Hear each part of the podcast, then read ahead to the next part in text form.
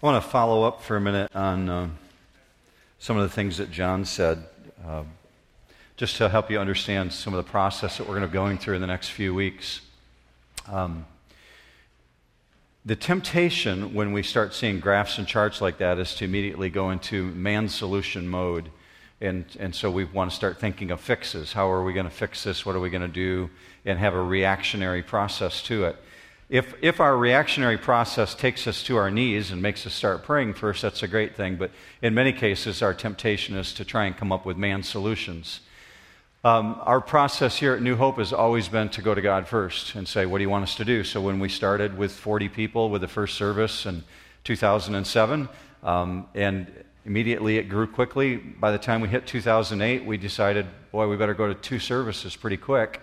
Um, so we went to God and said, What do you want us to do? And then came the Saturday night service because the growth continued. That's the same mode we're in right now. Here's what we're going to do over the next few weeks. Um, over the next three to four, five weeks, you're going to hear this information fairly repetitively in a more concise form because uh, we know for sure there's about 800 people that call New Hope their church who attend here on a regular basis.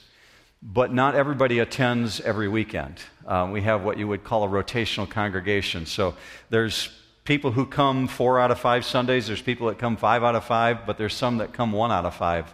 And we want to make sure that everybody hears this information because in about five weeks, what we're going to do is we're going to call the church to 40 days of prayer. We're going to ask the entire New Hope body to spend 40 days together praying about what God's plan is.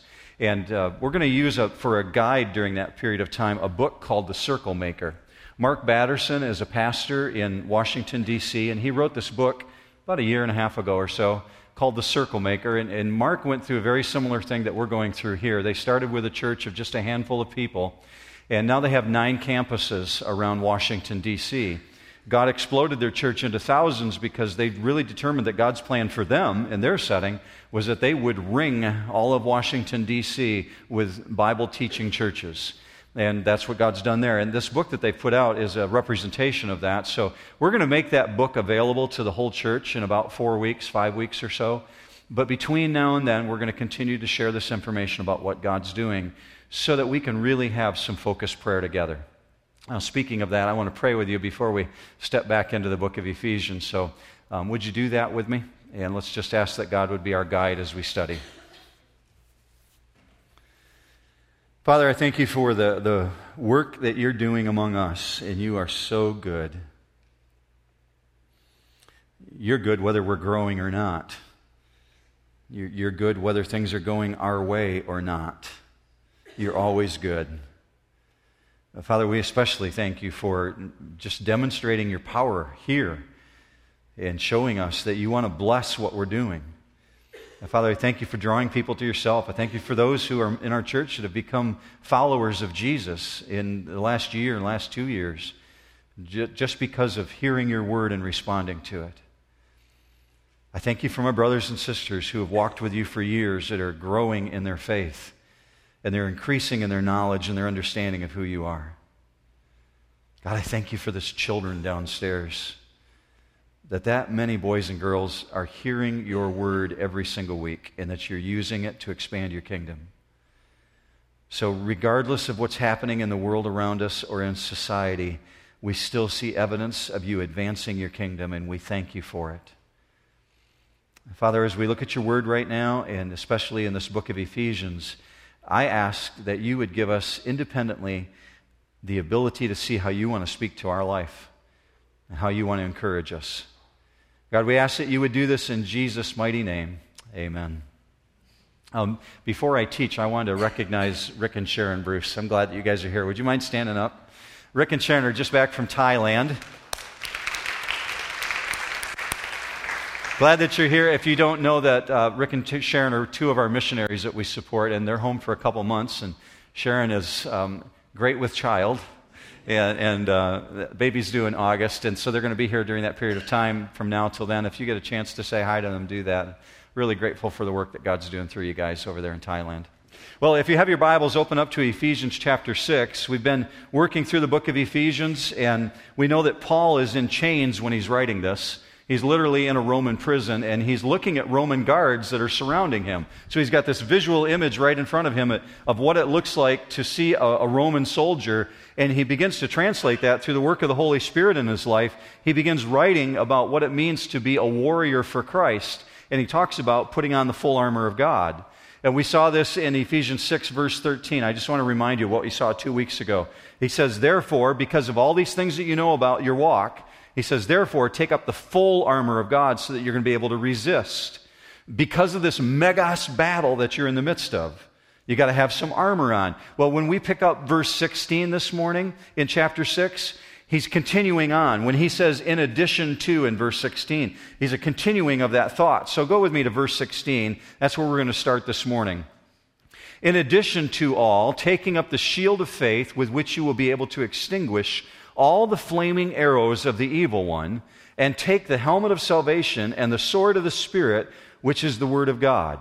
Now, we've got these first three pieces of armor that we've looked at over the last two weeks. So we got the breastplate and the shoes and the belt of truth. And so he's looking at these soldiers and he's recognizing these guys put these pieces of armor on for long distance battle. They put on the shoes before they go into battle. They put on the belt before they go into battle. They put on the breastplate, and they never go into battle without wearing those. So they're wearing them all the time, even if they're sent from Europe up to northern Germany. They've got these kind of equipment on. It's for long distance travel. But the three pieces that we're going to look at this morning, this is the final three pieces the shield, the helmet, and the sword they weren't always put on, they were just kept at their side.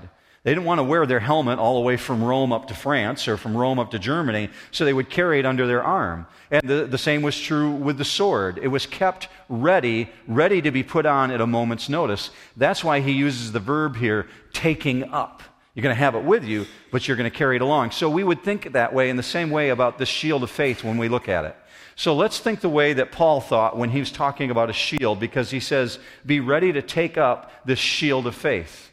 Every Roman soldier was given a government issue shield, and they had a couple different types of shield, but it was because the weapons that came against them were more powerful than just their breastplate could hold off. The weapons that came against them were more powerful than just their feet could protect them from. They had to have these shields. Now, every soldier received a, a, shield that was about two feet wide, circular, and it was a small one. And if they were right handed, it would be strapped to their left arm with two leather straps. And if they were left handed, the opposite was true. It'd be strapped to their right forearm. So that when blows came against them, they could knock it away and blow off the defender that's coming towards them. But the second shield is what Paul is referring to when he says the shield of faith. He's talking about the shield thurios. That's the very word that he uses, and there's a reason that I believe that he uses it. You see the word on the screen, thurios. It was a very large shield two and a half feet wide, four and a half feet tall. This was like a small door, and it was concave in its shape. It was designed to protect the entire body. Now, as a matter of fact, it's remarkable, but archaeologists found this photo from the first century, and, and I have this for you to see on this. Some of you got that, the others will catch on in a minute. Okay, so this is just a representation of what the shields looked like. In the first century, this is what a Roman soldier would carry and it's so large that he could literally get down behind it. So this wasn't something that they would lift up to ward off a defender, it's something that they used for protection, like a door to get behind. That's the imagery that he has in his mind. These shields that were issued to soldiers were always issued to soldiers on the front line, those who were doing the most intense battle. And when the Roman soldiers came together, they formed an immovable wall, and in some cases, a movable wall, because the shields could be set side by side by side by side. Sometimes the Romans stretched them out as far as a mile wide. Now, the next row of soldiers that came behind them also had shields, and they would take theirs and put it over their head. So they would create a door over their top and a door in their front. And literally, they could conquer the world, and they did. They moved against Europe, they moved against Asia, they moved against Africa because of these shields and their trained warriors. And the archers stood behind this wall of shields and they would launch their arrows because they were completely protected by this wall of metal. Now, something significant to understand about this shield because Paul uses this imagery. These shields were constructed of a wood core But on the cover, they had an oil rubbed leather and a very, very thick covering of leather. And then it was bound in place by leather straps. Every legion had its own design, and you see a legion's design on these particular shields. But every legion had its own design, but however, they were always constructed with the leather bonding and the wood core and the metal straps that held it together. I wanted you to have that image in your mind as Paul begins to talk about this shield and how it's used. Now, let's talk about the faith that he's referring to, because we understand this is symbology. And he says we've got this shield, and it's the shield of the faith, which means just our basic trust in God. It's the faith that you have if you're a believer in Jesus Christ, which was so basic to you that when you realized who Jesus was, it seized you and you latched onto it and you understood, I've got faith in Christ. I don't know anything else, but I know that Jesus is my Savior and He will save me and forgive me of my sins. That's the really, really basic faith. So, just to make sure we're on the same page, I just want to give you three points of the substance of basic Christian faith. This is what Paul is thinking as he writes this. Number one, we believe that God exists and that He rewards those who seek Him. That's right out of Scripture. That's, that's your God. Let me show you from Hebrews 11 6. It says this For he who comes to God must believe that He is, meaning you believe that He exists, and that He is a rewarder of those who seek Him. That's number one of the most basic things that we believe. Number two, we place our total trust in Jesus as the crucified, buried, risen, and ascended Savior, and one day coming again, right, church? Yes, absolutely. And here's the third thing we recognize and we obey the Bible as His infallible and authoritative word. Those are the basics of the faith. And so we've got the substance of Christianity. Everybody understands we've got this basic faith. Paul knew this. We know this today that every single person lives by faith. Even an atheist lives by faith, even if they wouldn't want to admit it. Every single person exists by faith. Let, let, me expand on that for you. You and I go to restaurants. We go to restaurants expecting that when we walk into a dining room, what we see in the cleanliness of the dining room is represented by the cleanliness in the kitchen, right? But we don't walk into the kitchen and inspect it. We go by faith that the owner of that restaurant has kept it as clean in the kitchen as it is in the dining room. We also go by faith that the wait staff in that restaurant haven't done something with our food between the stove and our table. Okay, you, are tracking with me? Okay, we, we go by faith when we sit down in a seat on an airplane or when we sit down in a ship or in an automobile. We go by faith that the engineers that have been hired by those companies to build those pieces of equipment have done things according to a certain standard, and those, those standards have been honored. See, the fact is, faith makes life as you know it in 2013 possible. Every one of us live by some degree of faith. So, if we translated that over to faith in God, we would say faith in God is immeasurably more significant. So, read this quote that's on the screen because I want you to ponder it for just a moment. Faith is only as reliable as the trustworthiness of its object. As you ponder that statement for just a minute, think in terms of faith in God. I'm saying it's immeasurably more significant. It's more important than everyday faith in which we live. Because if our faith is only as reliable as the trustworthiness of the source, we'd have to say our Christian faith is powerful and it's effective because of the object. Jesus Christ is the object of our faith, and He is infinitely powerful. Amen? and Jesus Christ is absolutely dependable, right? So we would say that our faith is as reliable as the trustworthiness of its object. Jesus is the object. And so, therefore, this shield of faith that we lean into and sometimes we have to hide behind is trustworthy because of the source of our faith. He is the focus of our, our reliability. We can rely in Him. And our Christian faith never fails because of the one in whom that faith is placed. We lean into God and we lean into His capacity, not our own capacity. So, when we come up against Satan, this shield is very, very important because we're told that this shield is a shield of God's capacity. Here's why because Satan is about to shoot flaming missiles at you, Paul says. And you've got to have a shield that's capable of extinguishing those missiles when they come at you. Look closely at verse 16. If you've got your Bible open, it says, You will be able to extinguish the flaming missiles of the evil one. Now, notice, let's start at the very end of that sentence the evil one. He hasn't talked about Satan in a couple sentences so far. So he's bringing it full circle back around, and he's reminding us we're not talking about wrong philosophies. We're not talking about some abstract thought. We're talking about a real person. As a matter of fact, he uses the word poneros, which is the root word for pornography. He's talking about things that are vile and wicked and wretched. These are the things that he's pointing to. He's saying, This evil one, this personality, is the one that's shooting the missiles against you. Because our battle is not against flesh and blood, it's against this evil force and his horde of demons that fight with him. This is the whole theme of Ephesians chapter 6. So there's this ancient warfare concept going on when he talks about flaming missiles. And here's the imagery that it's in his mind. These Roman soldiers that have him in chains, he sees them day in and day out. He's obviously being marched from barracks to barracks, and he knows the Roman way of warfare. When he sees the arrows, he begins to translate that over to thinking about the evil one shooting arrows at us. Here's how the Romans used their arrows. And it's interesting, he didn't just say arrows, but he said flaming arrows. Here's why.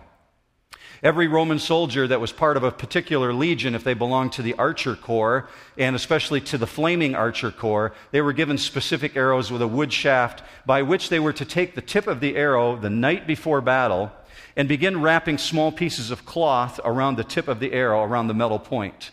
After which they had finished that, they were to dip it in a vat of hot pitch, preferably pine pitch. And as it was soft, it would soak into the fabric of the cloth, and they would set it aside to dry.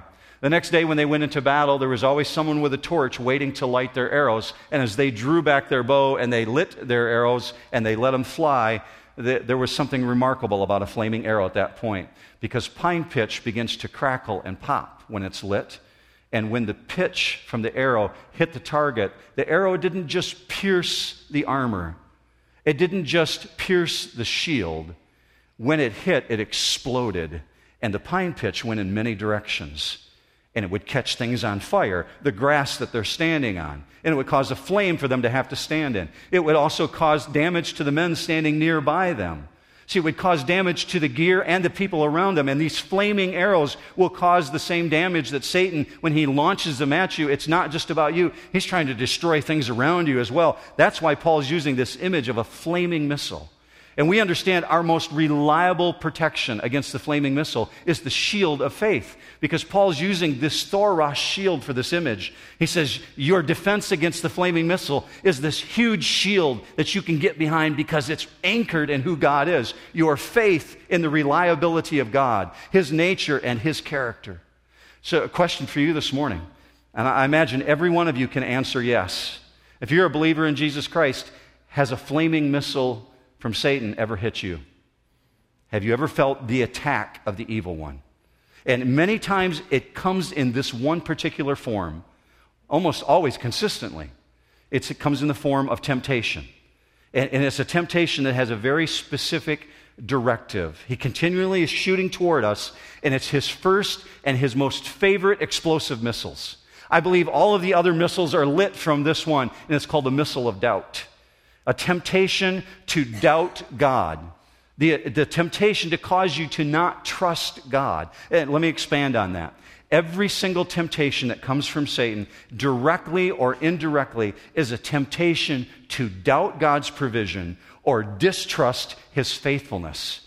And so, what he's attempting to do is drive a wedge between you and your Savior, Jesus Christ, between the saved and the Savior. That's his real goal. He tempted Jesus to distrust God. Let me give you this example. His very first temptation when he came to Jesus, you can read about this in Matthew chapter 4. When he came to Jesus, we know that Jesus had fasted 40 days and nights, gone without food. Satan shows up on the scene. What's the first thing he tempts him with? He says, I know that you're powerful enough to turn these stones into warm bread. Doesn't that sound good to you, Jesus? Wouldn't you like some warm bread right now? How did Jesus respond? It is written. Man shall not live by bread alone, but by every word that proceeds out of the mouth of God. He had an immediate response for him. Satan's temptation was to get Jesus to distrust God's provision, that God would provide for him. His next temptation, the same thing, was a temptation to distrust God's protection. So he takes Jesus up on a very high pinnacle, we're told. He takes him up on top of the temple, and he says, Throw yourself off the temple. And before you hit the ground, according to what Scripture writes, the angels will catch you up and bear you under their wings. Jesus' response back to him was, It is also written that Jesus should not be tempted because he says, Tempt not the Lord your God. So his response is continually the same thing. It is written, it is written, it is written. So Satan doesn't work with that one. He doesn't work with testing God's provision. He doesn't work with testing God's protection. Then he goes after God's plan. So he takes Jesus to a very, very high mountaintop, according to Matthew chapter 4. And Satan says to Jesus, Tell you what, if you'll bow down and worship me, I will give you the kingdoms of the entire earth. And Jesus' response to him again was, It is written that man shall worship the Lord God and worship him only. That's his response. So Satan's angle, get us to distrust God's protection, God's provision, God's plan. That's the way that he always come. And, and it comes, and it doesn't matter your age, and it doesn't matter your stage. If he's willing to tempt the Son of God, is he willing to tempt you? And will he bring those missiles towards you? He's got lots and lots of arrows in his arsenal. Here's a few that may have hit you anger, envy, despair, fear. He knows your particularly weak spots. He may hit your financial spot. He may hit you in your health spot. Maybe he's hit you in self esteem. Maybe that arrow just struck a blow, and, and the spattering of it went to people around you as well because it was a flaming missile. And it just causes you to never achieve what God has told you you can achieve. There's one that has a specially poisonous tip to it it's the one of pride. Pride just causes us to be totally independent from God and thinking that we're self achievers and, and, makes us abandon God. See, he's very successful in getting us to doubt God because doubting God is to disbelieve God. Here's what Scripture says in 1 John 5:10. The one who does not believe God has made him a liar. Now that's a really interesting verse, and here's why. Jesus said that Satan is the father of lies. Scripture says that God cannot lie. So, what Satan is trying to get us to do is to believe that God, who cannot lie, has lied to you. And the things that he said he will do, he won't do. You see how clever he is. He's always shooting for this angle. So, what Paul is saying, we can't make a liar out of God. He's our anchor, he's our firm shield, he's the one who's in front of us. And we understand that all sin results from a failure to act in faith in who God is. So here's what faith really is faith then is this shield that God is who He says He is. And when you get behind it and it's a protection for you, you can yell out from behind that shield, My God will do what He said He will do. I can depend upon Him. God is who He says He is. That's that faith shield. So there's only one way to extinguish Satan's flaming missiles, and that is this to believe God, to take up the shield of faith. Let me remind you of a warrior who had to use a shield in life and death struggles. Before King David was a king, he was warrior David. And before he was warrior David, he was shepherd David. And shepherd David and warrior David knew what it was to have to use a shield to save his life. This is what he said about your God. He said this in Psalm 18:30, "The word of the Lord is tried; he is a shield to all who take refuge in him." This is a guy who actually had to use the shield. Now, I think as a dad, he did a really good job with his son because I want you to see what King Solomon wrote. King Solomon, David's son, said this in Proverbs 30, verse 5 He is a shield to those who take refuge in him. I think the dad did a good job of building into his son? Passing on the faith. Solomon understood. He's a shield. That's your God. Unfortunately, this is what I find. Many people lack the want to, and they don't mind moving the shield aside. And when the arrow starts coming, they just open up and say, That arrow looks pretty seductive, and it scores a direct hit. That flaming missile of temptation sometimes drives in really, really, really deep. See, if the flaming missiles looked like flaming missiles, we'd know what to look for. But sometimes they come in such a seductive way, we don't know that's what they are. And sometimes they come as though they've been fired out of a silencer. And that silencer causes them to arrive without us even knowing that they were coming. And they do so much damage that it really requires vigilance and it requires wisdom on your part. Here's why Lucifer is very, very, very patient. And he's very, very old. And he's very, very intelligent. He's been around a long time. He's seen humanity. He knows the way we operate. So his MO is always the same. Observe how long he waited until the United States was ready in 2013 for him to play the trump card of the redefinition of marriage in our country. He waited a long, long time trying to challenge who God is and what God says. He does this consistently throughout time. This is his pattern. This is his MO. He raises doubts as to the existence of God. He raises doubts regarding the judgment of the world. He takes shots at the difficulties in Scripture. My faith is always strengthened by what I see and what I experience. I don't know, maybe it's the same thing for you. So I, I never have my faith stagger at any of the declarations of God's grace or any of the declarations of God's mercy because I see it in your life and you see it in my life. We see what God is doing in each other's lives. So my faith never staggers at the declaration of God's creative power. All I have to do is step outside on a warm June night and look at the sky and see the stars, and I know there's a creator God. My faith never staggers at those things. Here's where faith staggers when our adversary observes us trusting in God instead of doubting God, that's when he slides in and he begins to whisper and he reminds us of the comforts you will sacrifice. When, when you move to Thailand as a missionary, you're going to have to leave all of your family behind. Don't do it. That's the way Satan works. He, he comes to us and he, he reminds us of the reproaches that we're going to incur if we stay, take a stand for Jesus on the campus, on our high school or our junior high or our college. And if we take a firm stand, he says, Think about the things people are going to say about you. You don't want to go there. He reminds you of the losses that you'll sustain. He reminds you of the overwhelming difficulties you might encounter if you take a stand for Jesus. That's when he moves in. When he sees you beginning to trust God instead of doubting God. Why does he do that?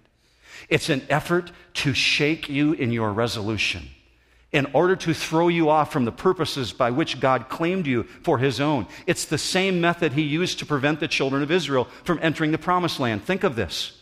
The Jews are rescued from Pharaoh by the mighty arm of God. They're brought out of Egypt. God has said, That's your promised land. I want you to go and take it. God takes them right to the threshold of it, and they're ready to enter the land. And Satan creeps into the camp and tells them, You can't go there. There's giants in the land. That land was never intended for you. They'll crush you. So, what did they do? They distrusted God and they abandoned God's plan, and God punished them for it.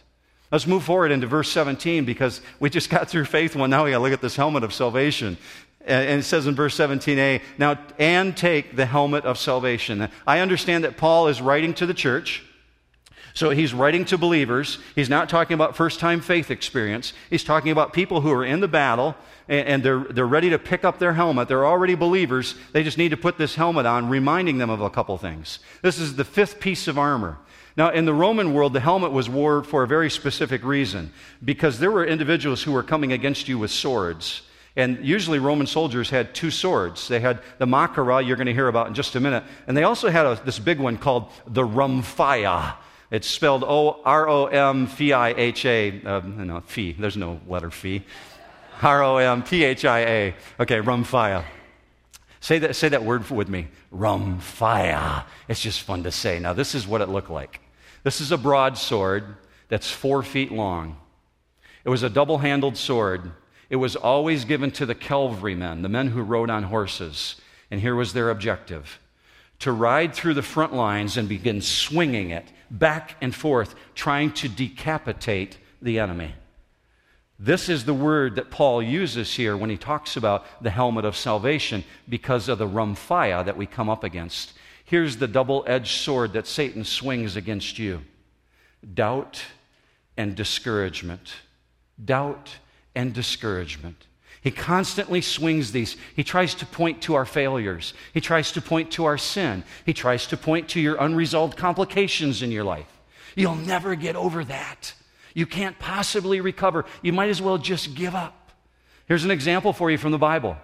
Satan attacked Elijah, one of the greatest prophets of God, in the same way. Elijah on Mount Carmel has a great victory for God. You can read about that in the scriptures in the book of Second Kings.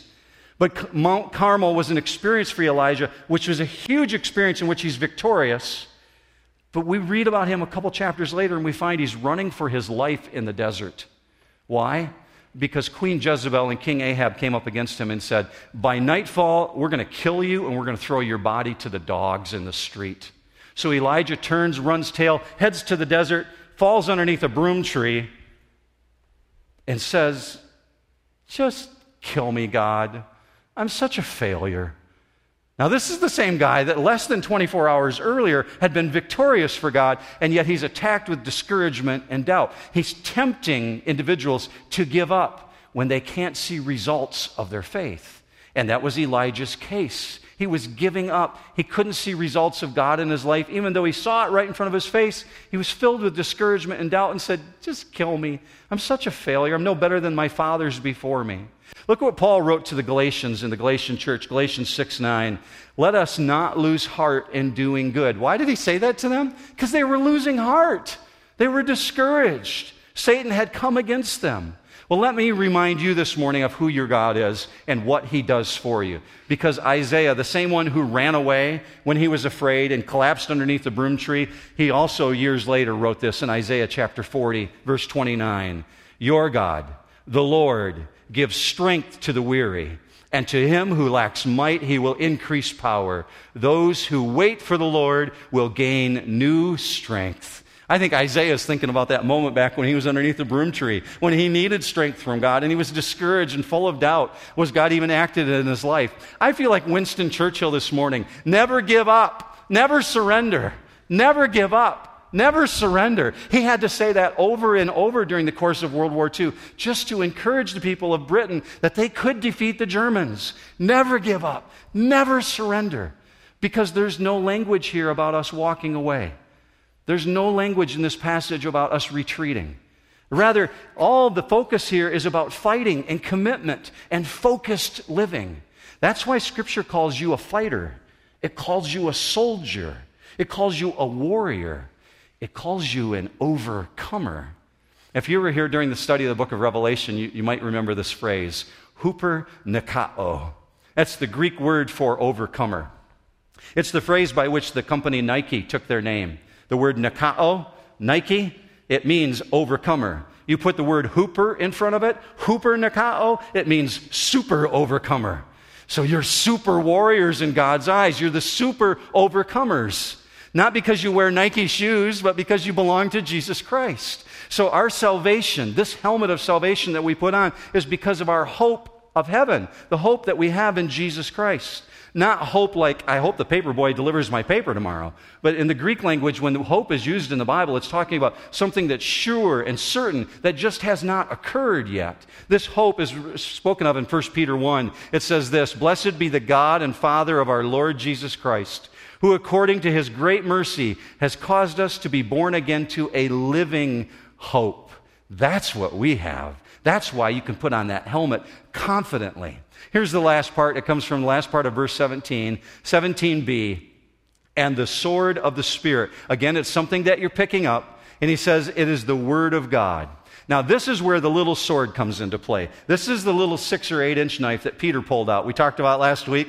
Peter's facing a Roman legion, and the legion comes to arrest Jesus, and, and Peter pulls out this little six inch blade and says, Come on, I got my Boy Scout knife. I'll take you on. That's the that's the knife that's issued to every soldier. It was common government issue. It's something that they strapped to their belt. And here's when they used it. when they couldn't pull back on their bow anymore, when they couldn't throw a spear, when they couldn't sing, uh, swing the big rhomphaia sword, they had this little Machaira sword. That meant that the enemy was right up in your face. You ever had the enemy up in your face? This is when we're told we're supposed to pull out the sword of the Spirit, which is the Word of God. Now, in context, we understand this is a spiritual weapon. And what he's referring to is something that's going to be used in our struggle against our spiritual enemies. So he says its origin is of the Spirit, it comes from the Spirit of God. He's called the Spirit of truth. The Holy Spirit is your truth teacher, He's the one that makes Scripture come alive for you. If what you're hearing this morning resonates within you and you feel your chest pumping because these words are making sense to you, it's because the Holy Spirit is working in your life right now. He's your resident truth teacher. And the emphasis here is on how we use this sword, this word of God, because the weapon that you wield is not made with human hands. It's not forged in human fires. It's an ancient weapon.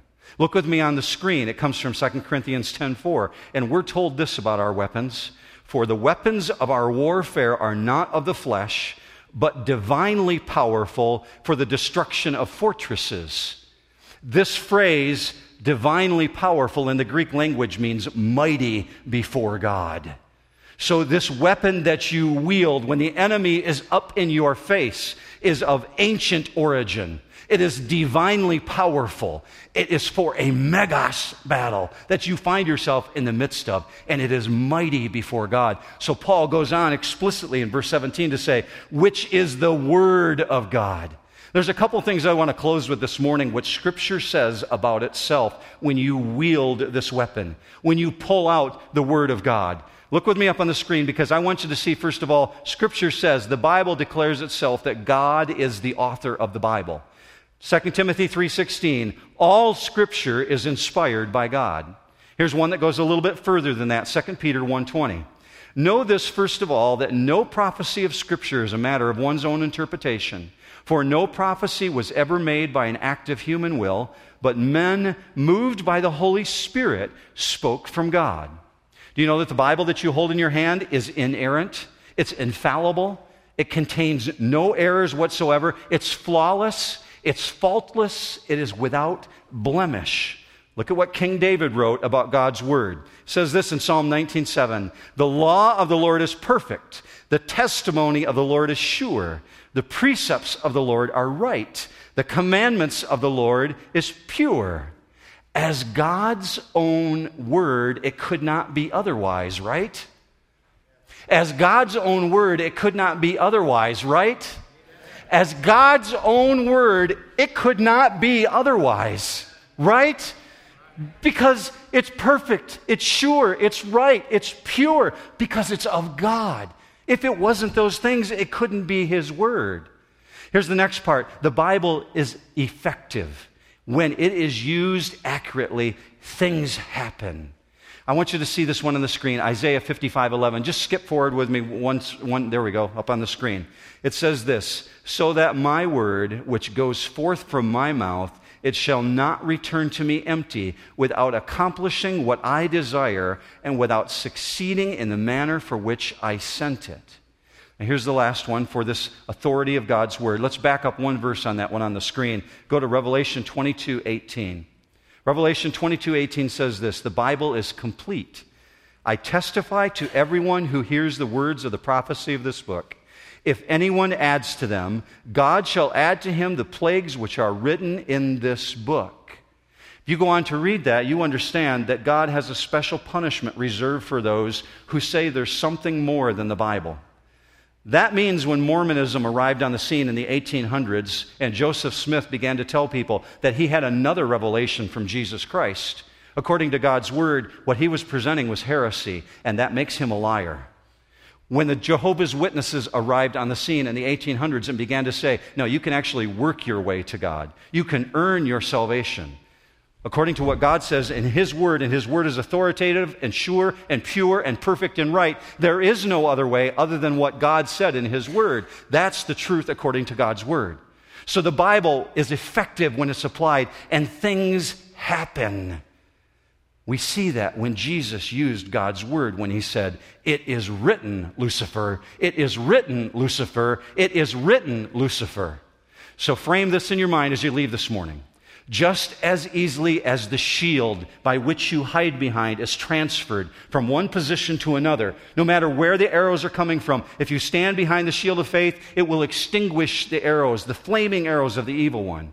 Just as easily as you put the helmet on, the helmet of salvation, to remind you that you can't be discouraged because God has saved you. You are redeemed in Him, no matter what Satan has said to you about you not accomplishing things just as easily as those two things are true in every single attack.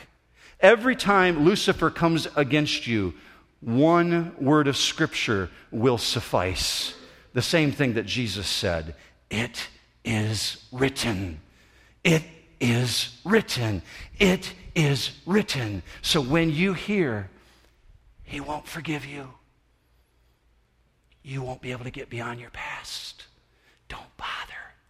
All those things that happen to you, God doesn't care. You risk too much when you hear those things. Behind your shield of faith, extinguishing those arrows, you raise up to say, My God said, My God said, My God said.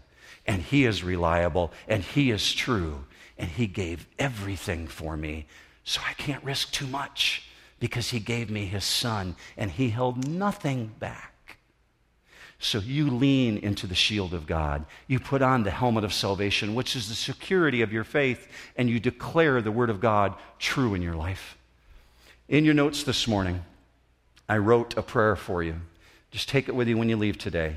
And it answers the question how do we get this armor? How do we give, ask God to give us this armor? Because we all need it. Where does it come from? Well, when you get a chance, read through that. But I'm going to send you out with one verse this morning, a reminder from your God. Joshua 1 9. It says this Have I not commanded you? Be strong and courageous. Do not be frightened and do not be dismayed, for the Lord your God is with you wherever you go. Wherever you go. Wherever you go. Wherever you go. The Lord your God is with you. Let's pray, church. Father, not knowing what territory we're going to even be walking into this afternoon, let alone six months from now, um, we really need you with us. And thank you for this reminder that no matter how heated the battle is, or how many missiles are shooting over our head, we stand firm. And when we need to, we duck behind the shield that shield that we have faith in you, that you are competent and capable and reliable, and you can be dependent on. Dependent upon. Father, thank you for the security of our salvation. And thank you for your word, which we know to be true because you cannot lie. Thank you, Father, for the truths of this, because I pray for my brothers and sisters in Christ right now that these men and women, these students, the children in our church, as they take on this week ahead of them, make them bold for you, Father. That they would walk forward in power and strength because of Jesus Christ and what he did for us. We claim this in our life. We know it to be true. It's in Jesus' name we declare this. And God's people said, Amen.